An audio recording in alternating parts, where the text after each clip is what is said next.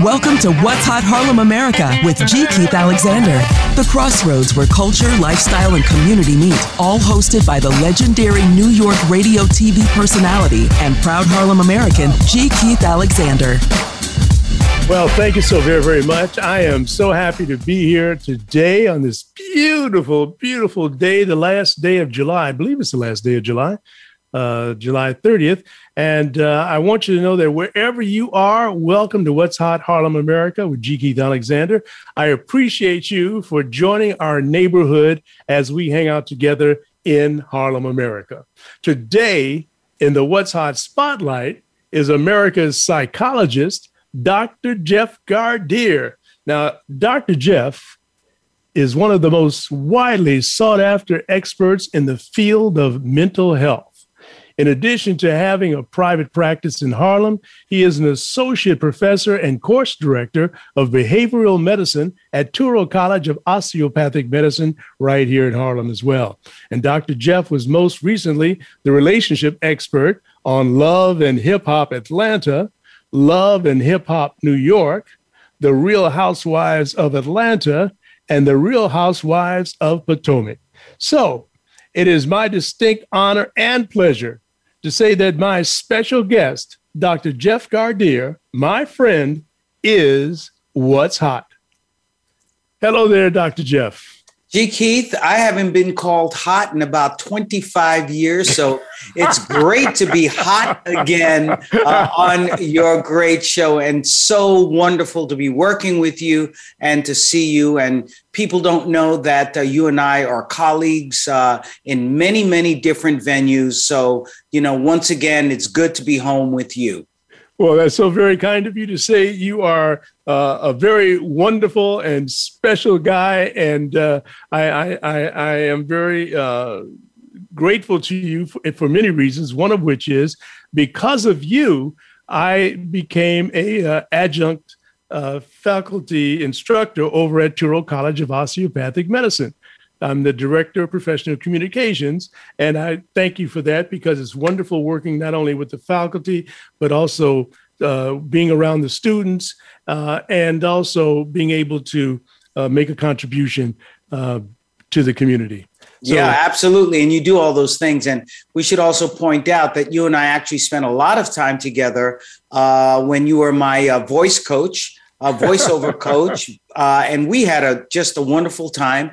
Uh, I think I was your third uh, favorite uh, student. The first two we won't uh, reveal, um, but uh, there there was. that. do you remember that one student? And and we can mention her name. She was just absolutely fabulous. If you remember her now, I can't quite remember her name. She was also an actress, a singer. Uh, I believe she used to do gigs in the village, singing and so on. Oh, um, um oh gee uh, it'll come back to you yes it, will come to me but yes she, she, was also one of my favorites yes yeah but, she was amazing yeah we, we had for the folks who don't know what the heck we're talking about uh, for many years uh, i taught voiceover uh, acting and uh, having been a voiceover performer myself for decades, I thought perhaps I'd start Voiceover Academy and I would have my, my voiceover classes and we, we would have these scripts and we'd act out various characters and go through various commercials. And uh, it was always fun to have Dr. Jeff uh, step outside of the box and, uh, and, and, become other characters. And uh, very, very nice, Dr. Jeff. Well, I'm glad I got to break out of the box. Don't get me started. Yeah. well, hey, I tell you what, why don't we uh, take the uh, Wayback Machine? Okay. And and and let's go let's go back to uh, the beginning for Dr. Jeff. Before it was Dr. Jeff Gardere, where did you grow up and how?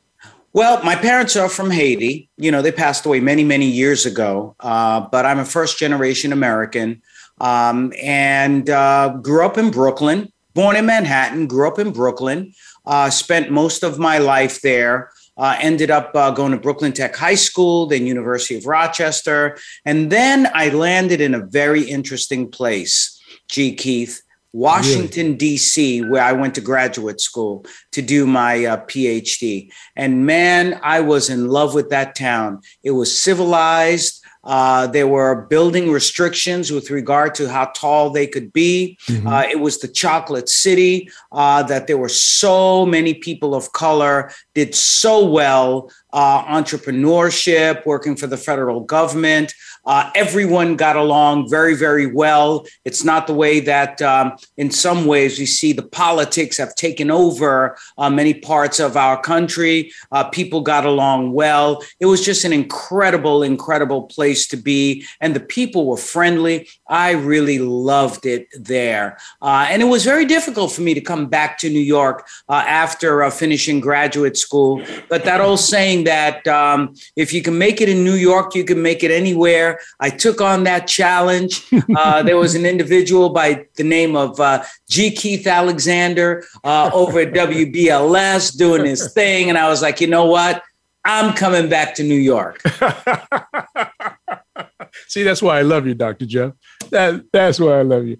Wow. So, all right. So then you, you, you got back to New York and, um, how did things start developing for you uh, here in New York at that time. You, you must have been what about thirty years old or so, maybe. Well, uh, I was around. Uh, how old was I? I guess I was around twenty eight years old, mm-hmm. um, and I had just minted my uh, uh, PhD uh, in clinical psychology. And uh, I came to work for an organization called the Federal Bureau of Prisons. Now, really? this was it. This was interesting, G. Keith. If you work for the Federal Bureau of Prisons, um, no matter what your position, if you're a, a, a corrections officer or correctional officer, if you're a warden, if you're a teacher, or if you're a psychologist, you have to go through law enforcement training in Glynco, Georgia.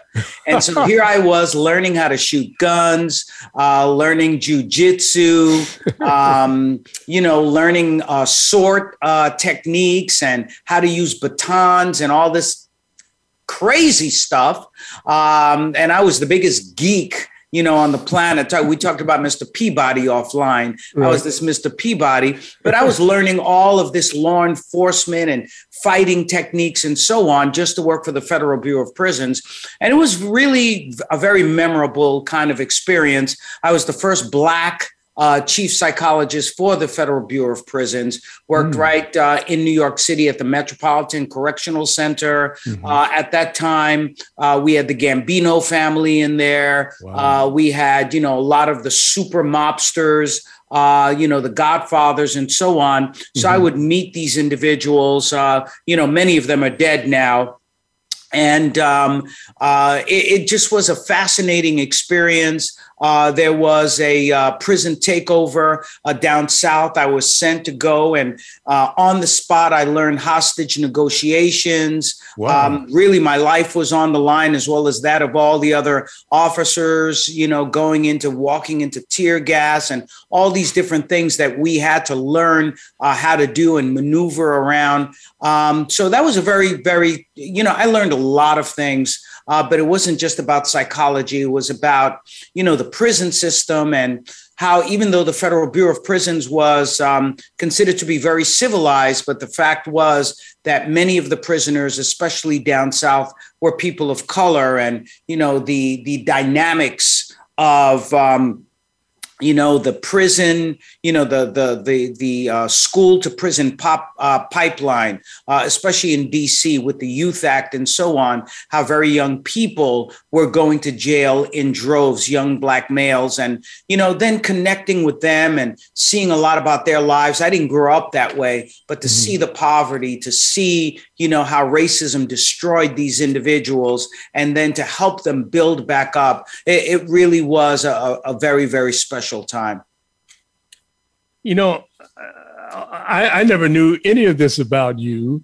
Uh, you know, it, it's amazing now for me to sit here and look at you and and and and then process all of what you've just said about uh, learning how to be uh, a uh, a corrections officer. Yes, yes you know. Uh, yes, incredible. Yes. So, all right. So now you're you're in your 30s. Uh, how did you get this moniker of uh, becoming America's psychologist? Mm, that was that was that was a, a long, long way off. Um, I guess what happened was, you know, after I wrapped it up with the Federal Bureau of Prisons, I went to work for Kings County Hospital, you know, in Brooklyn, and was a, a, a had a good uh, position there. Came back to the Federal Bureau of Prisons, and then went back out again uh, to work for different organizations and finally opened up um, a very interesting uh, it was a very interesting i've got to tell you this story so i'm sitting in my office i have a private practice someone comes through the door this is in downtown brooklyn fort greene before it was cool to be in fort greene and um, lovely lovely person walks in and states uh, you know i'm working with uh, this uh, foster care agency, St. Christopher Ottilie, uh, that's located down the street. Would you be willing to see one of the children in therapy? I said, Sure, absolutely. As God is my witness, it went from one child within the next week to 10, within the week after to 20, within the week after that to 30. By the end of the year, we had maybe three, 400 children, because then I just opened it up to all of the other foster care agencies. So here I am minding my own business, very small private practice, seeing maybe 10 people a week. And then I had to go out and hire close to 40 therapists and opened up all these locations. And, really? And it was, man, it was happening. It was happening, and we were doing really good, relevant cultural sensitivity, cultural competent work, um, and you know, ended up moving to Yonkers. You know, I, will tell the story. Ended up moving to Yonkers. I had a I had a, a, a four or five Mercedes Benz, Jaguars. I mean, I was I was rolling in the dough, and just like that, just like that, within six months, the, you know, everything caved in. Uh, new laws were passed in New York as to phasing out a lot of the smaller foster care agencies uh, where I was getting a lot of my uh, clients and doing mm-hmm. really good work. And then, you know, they started consolidating. I don't know if you remember this Administration for Children Services. And so the money dried up. Mm. Sold everything, gave away the cars, Wow. You know, just, you know, everything. So I went from riches to rags, sort of. but, you know, I mean, and, uh, you know, I like to say, you know, I wasn't broke. I was, you know, kind of white folks broke. You know, I didn't have a lot of cash, but I had properties and, you know, certain things that sustained me. But it was such an experience and it was so much fun. And the moral of the story is things fall in our laps while mm-hmm. we're young. Mm-hmm. But if you don't maintain them, if you're not thinking in a business sort of way, if you're not diversifying, if you don't know what you're doing, if you're not getting an MBA, all of it can be gone. And that's basically what happened. You know, the fact is, I didn't diversify. And so gave it all up, walked away from it it was it was and said goodbye to it and then went back to being a regular guy uh, and it was the greatest it was the greatest experience in my life to go from being very wealthy to being extremely not wealthy so i really it was it was an amazing experience but it reset me for a work ethic and finding different ways and learning about survival, which is what I've done for all of these years, constantly reinventing myself and having had at least 10, 12 different careers. What an amazing story. I mean, cheese and crackers. You know, that is quite a lifestyle going from living high on the hog, as we would say, uh, yeah. Uh, uh, down to uh, riding the hog. Yeah. I couldn't even afford a car at that point. Giddy up, hoggy. well, you know, uh, I've had our good friend Rolanda Watts on the show several I times. I love me some row.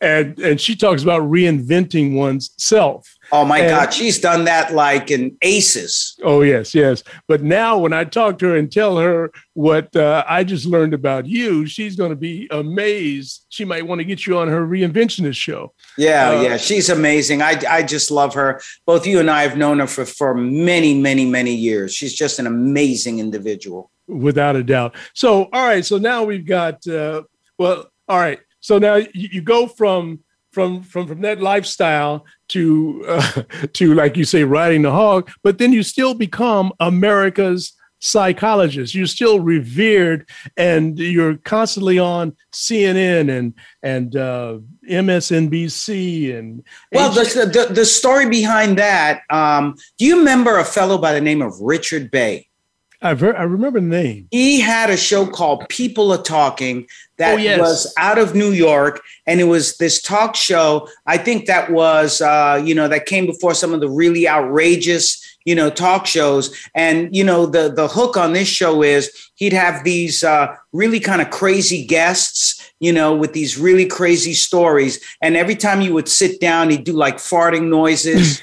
you know, and uh, so on. So I went on his show. I filled in for uh, Dr. Craig Polite. He had a uh-huh. show, and you remember Craig Polite? Yes. He had a show from the Apollo called The Third Eye. Yes. And he said, "Hey, man, fill in for me." I filled in on that show. We had such a great time. The phone never stopped ringing, and I got on. Like from that point on, you know, it was the media then sustained me because even though all of the material stuff was gone, the money was gone, the fact was I was still relevant and still getting a million calls a week to do TV. And so that just built everything back up again. So it's it's it's been a heck of a ride. And that's that's where I started on on television.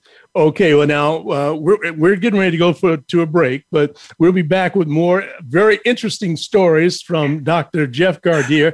I want to remind you, though, to make sure you go to harlemamerica.com to find out what's happening uh, next week. Harlem Week begins August 6th through the 15th, and you'll find all of the information about Harlem Week on our website at harlemamerica.com. So go there, and uh, we'll be right back with more of my friend's uh, life and lifestyle, Dr. Jeff Gardere, on What's Hot Harlem America with G. Keith Alexander.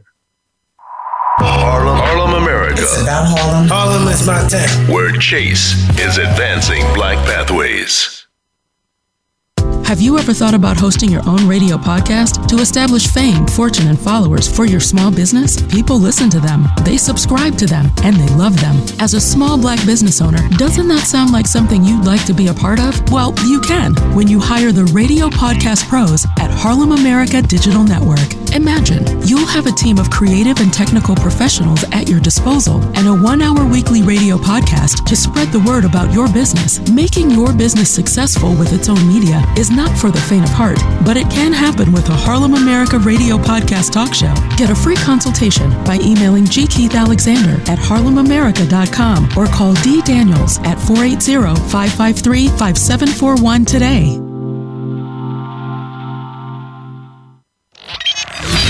Harlem America, where Coca Cola is helping you enjoy less sugar.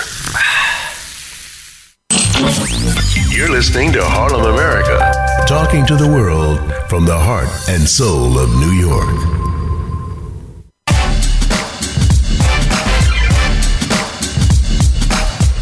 You're listening to What's Hot Harlem America with G. Keith Alexander. To reach our show live today, call in to 1 866 472 5788. That's 1 866 472 5788. Also, you can send an email to G. Keith Alexander at harlemamerica.com. Now, back to the show. Okay, that's Kevra Bernard. Thank you so very, very much, Kevra. She's a wonderful voiceover artist as well. Uh, now, hey, uh, Jeff, uh, before we get into the real serious uh, issues of mental health in our mm. communities and some of the things that are going on, uh, we'll we'll talk about that uh, in the next segment. However, I I, I do want to touch on how you have expanded your career and gotten into uh, I don't know if you want to call it reality entertainment or oh man you know uh, but oh, man. You, you, have an extensive career in some of the, the, the love and hip hop shows in Atlanta and New York, and the, the, the Real Housewives of Atlanta and the Potomac. Tell us now, how did how did that get started? You know, I, I have to give all thanks to uh, God for one, uh, but uh, I also have to give all thanks to uh, Nene Leakes over at the Housewives, um, you know, uh, franchise, and she's very, very powerful there. Uh, she uh, actually saw me on TV and decided that I should be the therapist, uh, the family therapist uh, for her uh, particular family unit, which I did some of that. We did a, two two special shows on that, and then kind of just went right into the the the general housewives of Atlanta, uh, and we became frenemies. Right? She was so po'd with me uh, that I just didn't take her side right away, and I wanted her to take a look at herself a little bit and take some responsibility. And I, I got to share this story with you sure. that. Um, you know so i'm sitting with all of the housewives and i'm doing this therapy session you know and this is being recorded and so nene gets upset she gets up and leaves and i say to myself right then and there there's my career it's over i didn't manage this mm. the best thing that ever happened in my life was when Nene got up and left that therapy session because all heck broke loose then they got me back to talk with her again and try to make up with her. And it just was the drama. And that is the genius of Nene Leakes. And of course, her husband, Greg Leakes, who became also a very good friend. And they just kept bringing me back. And we're still in contact to this day. We still talk. The other person is Mona Scott Young mm. from Love uh, and Hip Hop. She created that particular franchise and started having me on the different Love and Hip Hop shows. She's a Haitian sister. Um, you know, she's doing amazing things. She's a director, a producer, was the head of Violator Records. And then we started co hosting the Haitian Roundtable, which, the, which is this very elite Haitian group, uh, part of the Haitian diaspora uh, in the New York area. And so she just kept giving me opportunity after opportunity. And then, of course, it just opened up everything all of the true crime shows, you know, all of the relationship shows. So, in many ways, I became the go to guy for every reality show that was out there. Now, here's the funny thing other psychologists, social workers, and so on, when they would see me, mm-hmm. they would look at me as if I were a piece of cow manure under their feet. You like the way I use these, right. Uh, right? Yes. Because yes, yes. they would say things like, you know that you are dragging down our profession. You know, it's outrageous. You should be ashamed of yourself. Look at where you're taking psychology. You know, you are slumming it with our profession and so on. Let me tell you right now, people in the mental health field are paying a fortune to get people to get them on those shows because they know what it does for their practice and what it does for their reputation. So, Incredible. you know, now I can laugh, you know, when I think about that and and and realize that again, everything is in divine order. Praise God. Well, for those of us who um, you know, uh, who who don't watch as as much reality as possible. How are those shows set up behind the scenes? Uh, are they told to to cause conflict and confusion? Do they really dislike each other, or is that all part of the the the the act?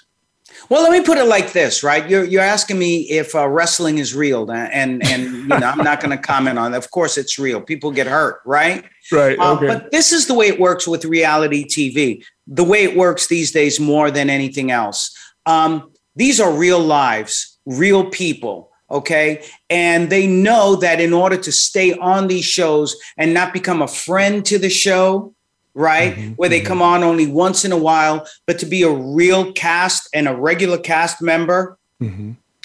there's got to be something interesting about you going on. You know, there's got to be drama, there's got to be fireworks. So, in many ways, think of a spotlight that you have on you, you know, 12 hours a day.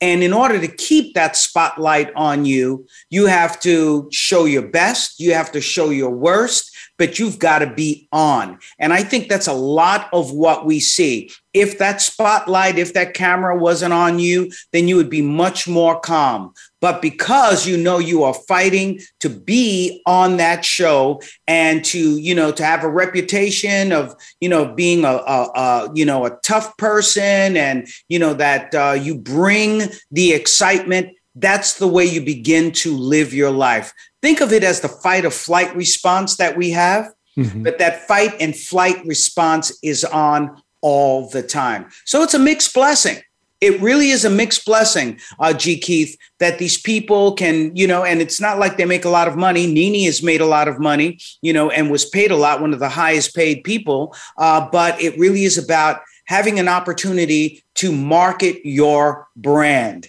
you know, and that's how they start all these other businesses. So the business is not really in what you get in a paycheck, it's how you are able to market yourself, get a, a national or international brand, and then be able to, you know, gather the riches in that way. So it's a very complicated formula, it's a very intricate game. Some people have won and some people have lost you know, by addictions, by losing marriages, and so on. So, as we like to say, actor beware. wow. Okay. So, that now, uh, so now, are you on any shows uh, in uh, currently, or, or or have you taken a hiatus? Um, I'm not on any shows that I can think of uh, right now. I continue to uh, I continue to to do a lot of the uh, news shows, a lot of the you know internet shows because everything is internet, as you know right now. Right. TV is not what it was. I said to uh, one of the medical school classes, "What have you been watching on TV lately?" They said, "What's a TV?"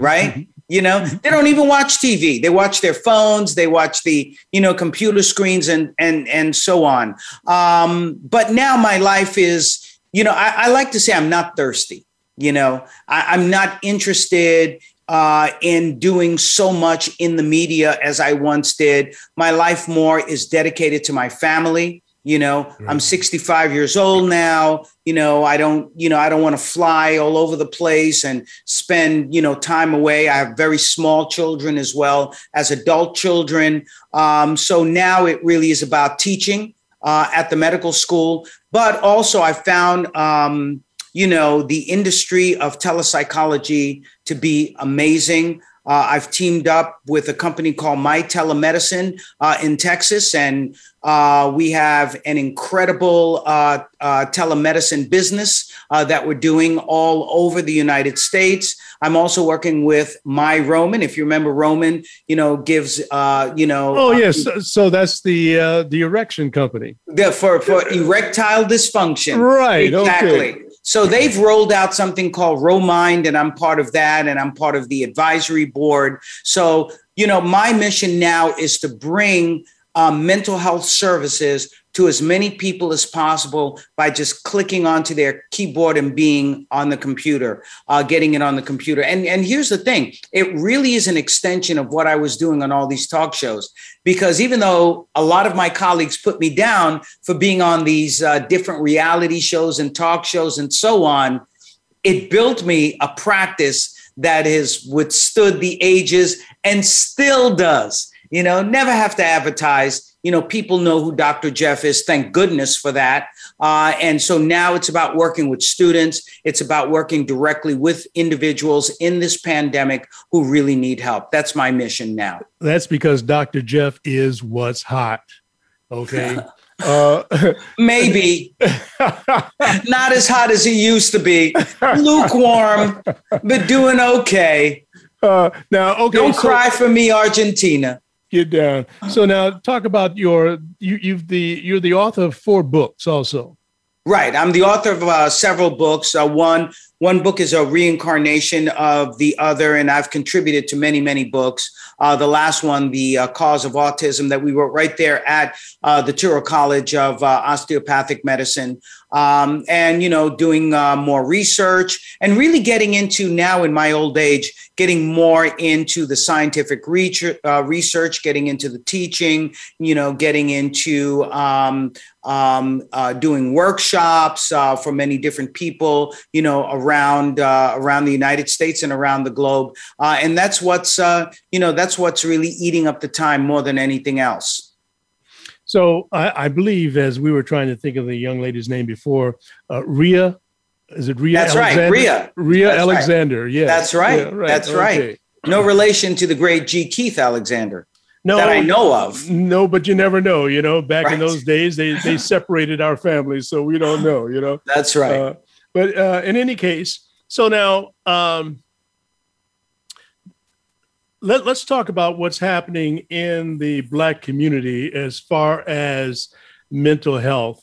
Uh, now, we do know that uh, there are some issues that have happened recently uh, on the world stage uh, in, in the Olympics. Uh, Simone Biles, uh, also um, Naomi Osaka, and also uh, was it Sh- Sha'Carri Richardson? Richardson. Yep. Yes. Mm-hmm. Uh, uh, let me have your thoughts on on the three of uh, those uh, talented young ladies. Well, uh, they have differing stories, of course. Uh, with Miss Richardson, uh, what happened with her was yes, she she had a mental health challenge uh, when she found out that her mother uh, had died, someone she was estranged from for quite some time. But of course, that was still her mom, uh, and she found that out during an interview with a reporter and you know she says that uh, you know she had a she she she had a, a very quick and powerful nervous breakdown and she turned to a self-medication of marijuana uh, and of course that uh, disqualified her you know from uh, competing for the olympics and was not chosen to go to the olympics uh, and you know i think a lot of people g keith really felt that you, maybe they were a little bit too tough on her um, but you know what here's what i admire about her she said even though um, i felt it was a little bit unfair the way that i was was treated. I take full responsibility. I'm not trying to cop out.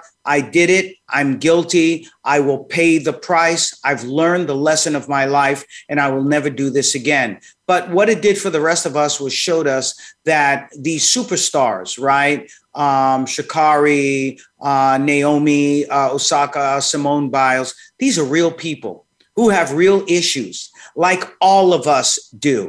Right. And they have 10 times the stress that most of us do because they're on the world stage. And so now more than anything else, and what we're seeing with um, with uh, Simone and uh, uh, Naomi uh, is that they are putting their mental health ahead of the money. They are saying, you know what, I'm not feeling this. I'm having a, a mental health challenge. I've got to take a break. If I'm not winning, it's not worth it for me to continue moving in this way. I've got to retreat. I've got to take care of myself. And quite often, what we've seen, G. Keith, uh, with athletes, elite athletes, they take care of them. They feed them. They make sure they get the money. Uh, not so much with college football, and you know mm-hmm. that's a mm-hmm. whole other issue, of course. But you know they they make sure uh, that you know they have the best physical uh, conditioning there is but they're not getting enough from the sports psychologist. They're not getting enough as far as their mental health because we know that there is a connection between body, mind, and spirit. And if any of those components uh, are not working, then it affects the others, right? So you go from working on 12 cylinders down to four, and that doesn't work with professional sports. You know, um, a lot of people gave um, uh, Simone Biles a very hard time. Um, they sent her, you know, not very kind words. Um, people um, were uh, elected officials uh, had said very unkind things about her, and so on. But she made it very clear, you know, I'm feeling a certain way. Physically, I don't feel well. Psychologically, it's affecting me physically and I need to step back. And I think everyone needs to respect that. But what they're not talking about, um, these women the intersectionality of being a woman treated as a second or third class citizen in this American society.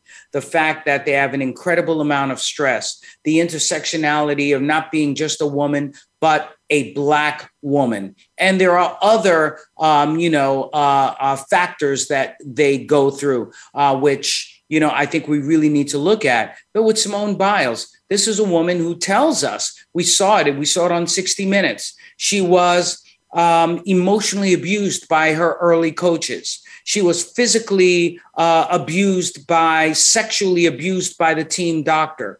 Her mother um, was on um, drugs for a very long time. And thank goodness she's doing better now. But that was another stressor in her life. Her brother was accused of murder. He was found not guilty recently, uh, which is my understanding. But all of these things, and then the stress of being the greatest athlete for now on the face of the planet, all of those things would make anyone super stressed out. And so we've got to understand if someone says, hey, I got to take care of this. I need my checkup from the neck up, and I need time. I need time to get myself together. You've got to respect that. And she's a role model. Um, Sha'Carri Richardson is a role model. Naomi Osaka is a role model with regard to not only being an elite athlete, but an intelligent one who tries to take care of their mental health and talks about it, smashing that stigma for the African American community, but smashing that stigma for all of America and the world. Dr. Jeff Gardere, that's why we uh, hold you in such high esteem because you have a way of of getting to the essence of what the uh, uh, problem is, and and many times we see you on uh, HLN and CNN and MSNBC and the the Fox Business News and all these other stations uh, getting to the solution uh, of, of, of the issue as well. That's amazing. So, you hold me in high high esteem like that, G. Keith. It's I probably it's probably because you're not married to me. You should yeah. hear what my wives have to say about this. well, maybe that's a good thing.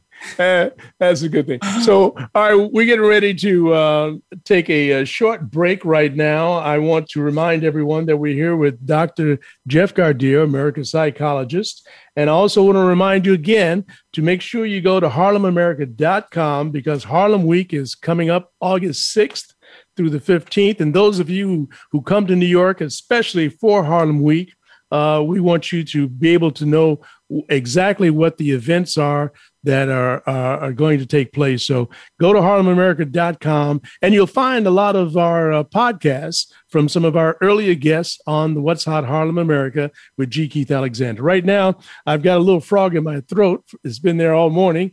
But uh, in the meantime, in between time, don't go away. We'll be right back with my friend, Dr. Jeff. The home of Glacéau Smart Water is Harlem, America. Harlem, America, the home of Coca Cola Zero.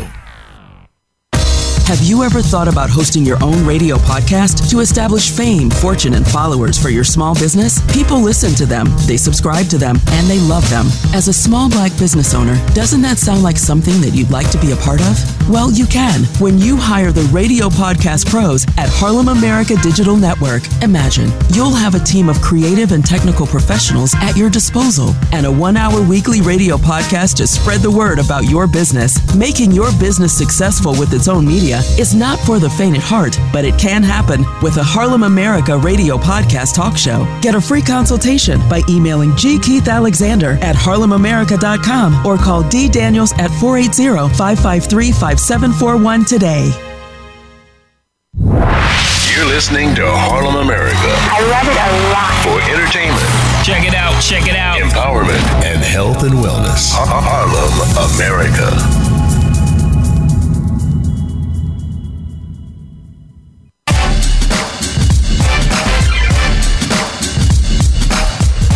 You're listening to What's Hot Harlem America with G. Keith Alexander.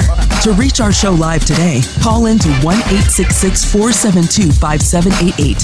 That's 1 472 5788. Also, you can send an email to G. Keith Alexander at harlemamerica.com. Now, back to the show. Okay, so uh, welcome back. We're here with uh, Dr. Jeff Gardere, who used to be the host of. Uh, was it Dad Dad's Camp? Dad Camp. Dad, Dad Camp on VH1. Yeah. Tell oh, you had to you had to bring that up, right? Yeah. tell us a little bit about.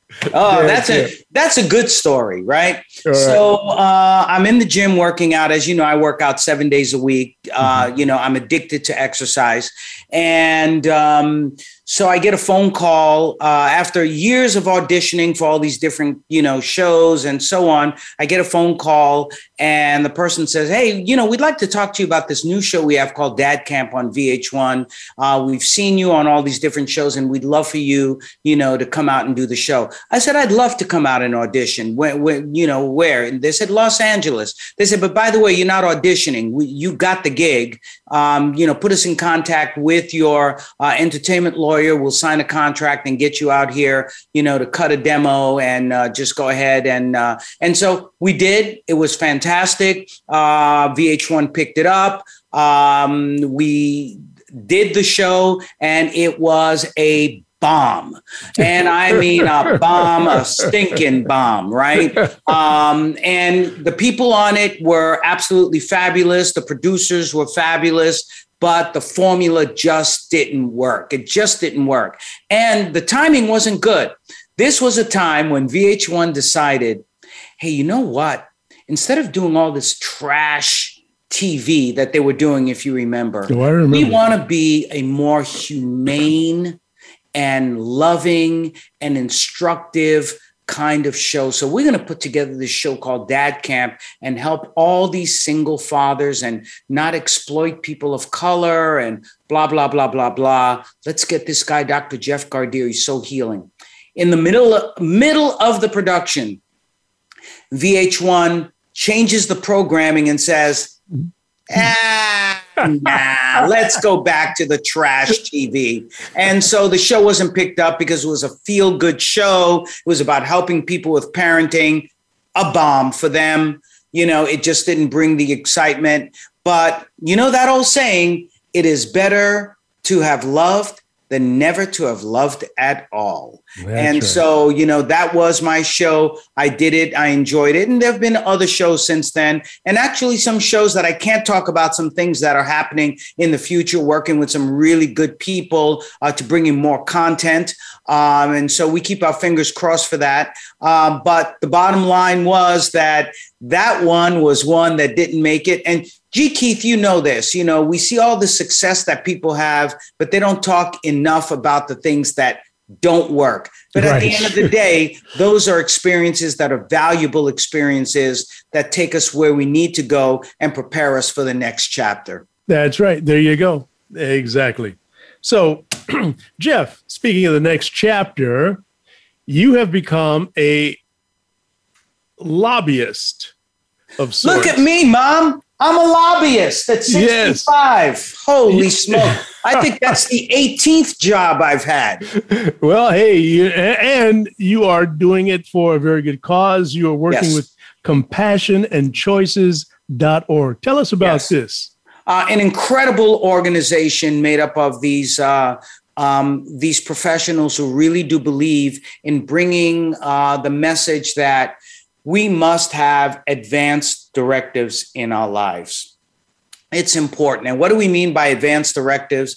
Well, when you have that living will, you know, mm-hmm. you talk about, well, if something happens and you know i am no longer in charge of my body or i need to be intubated you know to have these directives as to what happens to you who is your proxy who will take care of you who will make medical decisions for you uh, do you want to be intubated or not um, if it goes to the point of where for example you can no longer give direction as to uh, the kind of care that you need, uh, what kind of care will be there for you. Um, is hospice something that you want to look at? Uh, right down to medical aid in dying. Uh, which is not physician assisted suicide, but if you are in a state that does allow medical aid in dying, you have no more than six months to live, that's been certified by two physicians, you are in just horrific pain, medication no longer working for you. Uh, there's absolutely no hope that you're going to go further. That if you are mentally competent, again, established by two physicians and or psychologists involved, that you can actually get a prescription if you need it, if you've lost all quality of life uh, and be able to take, you must be able to take the medication yourself. No one can give it to you. You must be able to take it yourself. You must be sound of uh, mind uh, and you can um, be able to transition in a peaceful manner.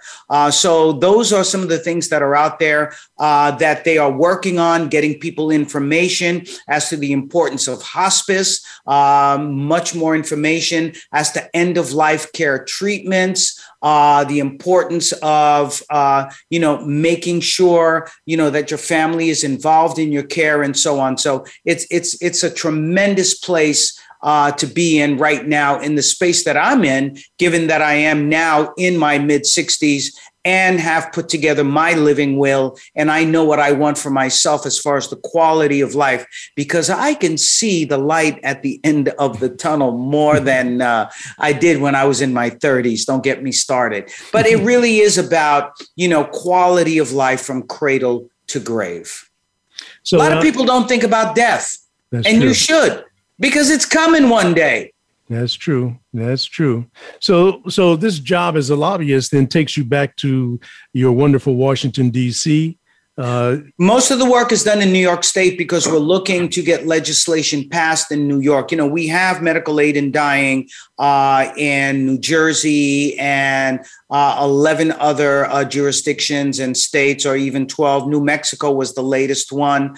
Um, and so, but it's not just about medical aid in dying, it really is about advanced directives, living wills, helping people who have Alzheimer's uh, or if they develop Alzheimer's, how they can get the best quality work. So it's really an umbrella of taking care of people, you know, who are now facing, you know, the end of life in that part of where they are. But we talk to people, you know, very early on in their lives about putting everything in place with regard to you know end of life care possible hospice you know your your proxies and so on. Uh, but a lot of my work is working with uh, as as a um, uh, lobbyist is working with black clergy here in New York to get the word out on advance directives to work with black people who don't know much about hospice care, who don't know about palliative care, who don't get that information,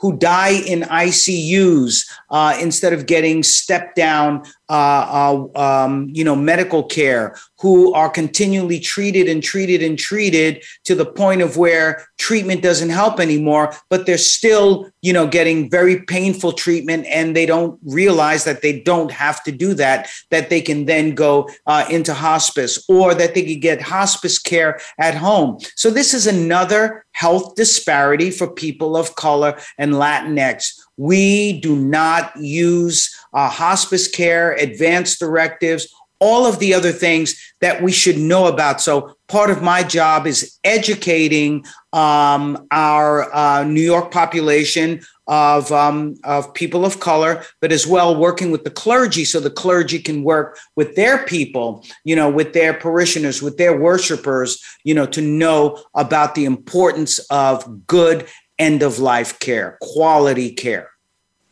I am so glad that uh, that you're here to discuss this because uh, Harlem America is the total Black experience in entertainment, empowerment, and health and wellness. And and this is our health and wellness segment uh, where you have uh, laid it out for us what we should really be considering uh, for our end of life uh, care. I, I, see from you, Dr. Jeff, a new product or service, uh, Dr. Jeff's end of life kit you know, where, where, where you have all the forms and all the and some videos. Uh, well, uh, that's uh, uh, yeah, but that's actually what what compassion and choices. Uh, that's what they do.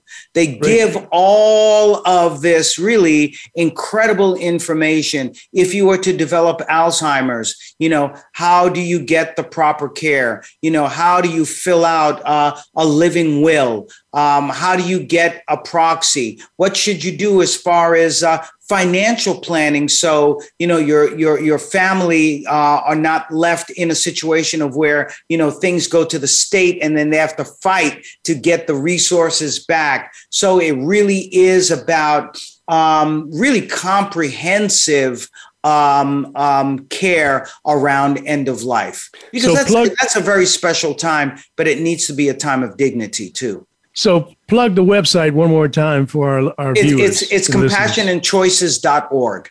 Go there and you'll find so much about kits to help you as far as establishing a living will and so on.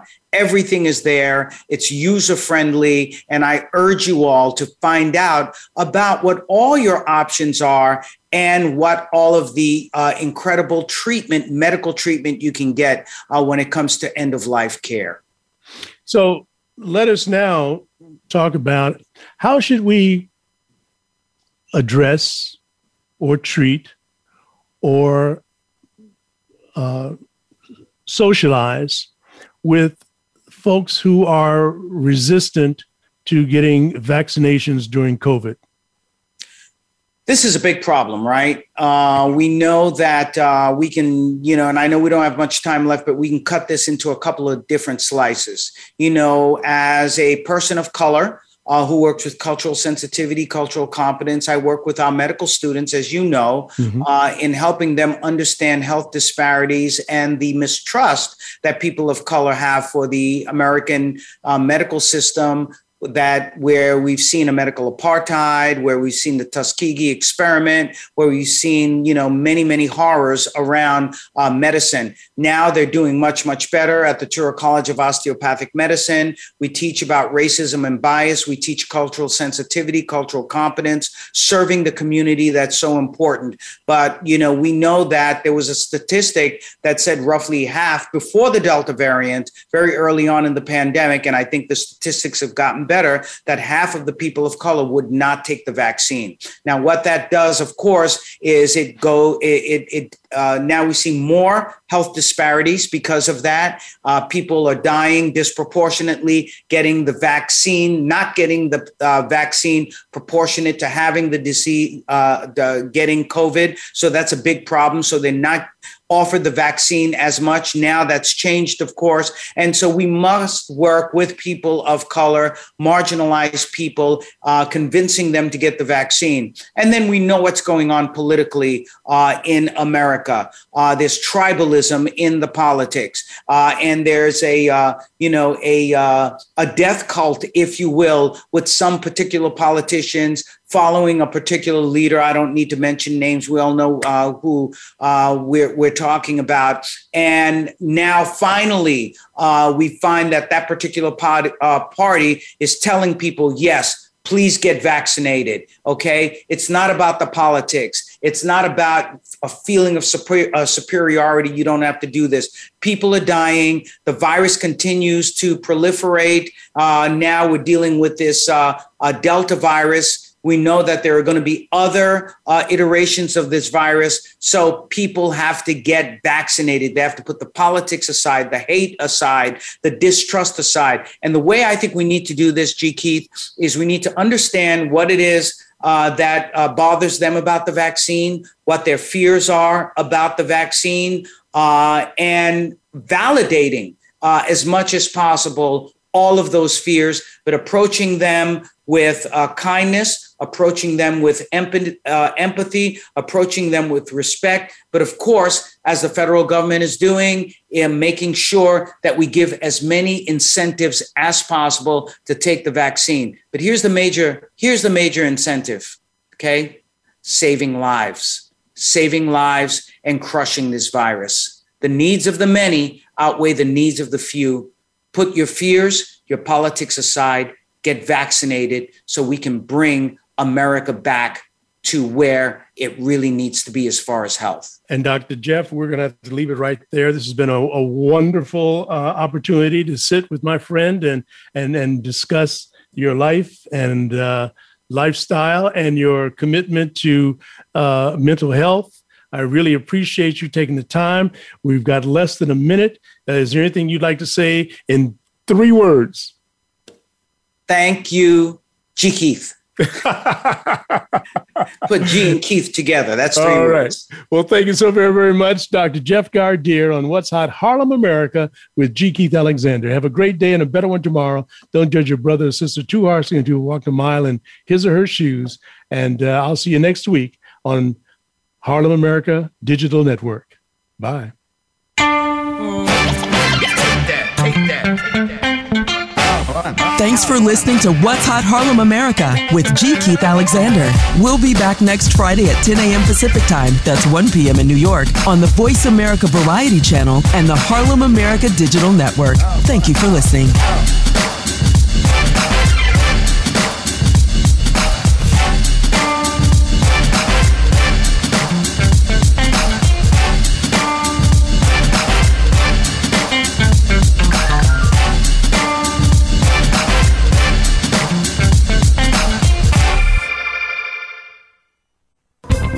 Thanks again for listening to the preceding program.